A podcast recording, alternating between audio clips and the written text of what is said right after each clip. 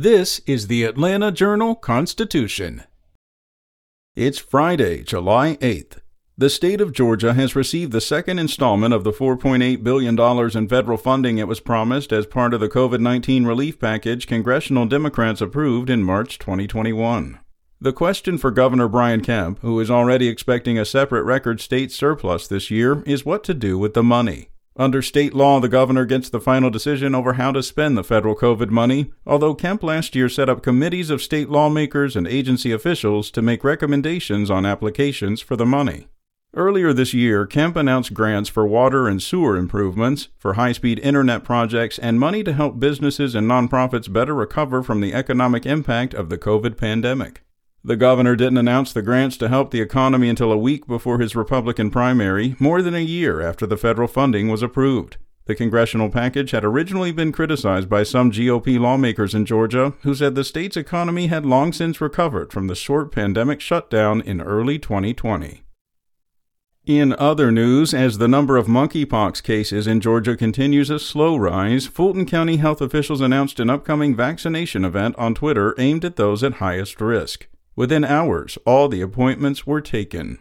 U.S. health officials have expressed concern for the virus, which arose in May in Europe, and the U.S. is spreading faster than previously thought. In Georgia, the number of confirmed cases rose to 19 as of Thursday afternoon. As of Thursday, the U.S. had identified 605 cases in 34 states and the District of Columbia. Georgia's first ever case was announced in early June. Up next, the latest moves from a Fulton County special grand jury suggest the criminal investigation examining potential interference in Georgia's 2020 elections is entering a new, more contentious phase and drawing increasingly closer to former President Donald Trump. For the first time, the grand jury issued subpoenas this week that pierced the Republicans' inner circle of advisers and confidants. Among the seven people who were sent so called certificates of material witness are attorneys Rudy Giuliani and South Carolina U.S. Senator Lindsey Graham. District Attorney Fani Willis confirmed that additional summons could be on the way for other top Trump associates, and she isn't ruling out subpoenaing the former president himself. The maneuvering represents a major escalation in the probe, which was launched in February 2021 and is taking place at the same time a congressional committee is examining Trump's role in the January 6th attack on the U.S. Capitol. And the founding mayor of Stonecrest, who resigned in disgrace to plead guilty to a federal fraud scheme, is trying to serve his sentence from his couch. 60 year old Jason Lary is set to be sentenced July 13th for concocting a scheme to steal pandemic relief funds.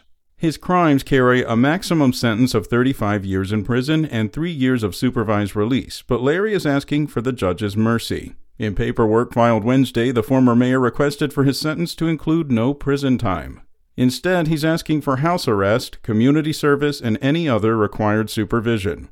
Thomas did not immediately respond to a request for comment. SpokenLayer